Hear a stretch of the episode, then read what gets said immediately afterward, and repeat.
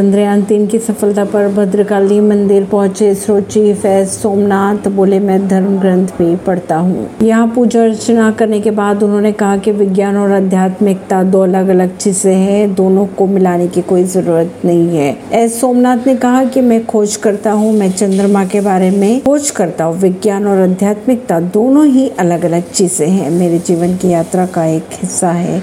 दोनों ही। मैं कई मंदिरों में जाता हूँ, मैं कई धर्म ग्रंथ पढ़ता हूँ और इस ब्रह्मांड में हमारे अस्तित्व के बारे में खोज करने का प्रयास भी करता हूँ। परवीन सिंह नई दिल्ली से।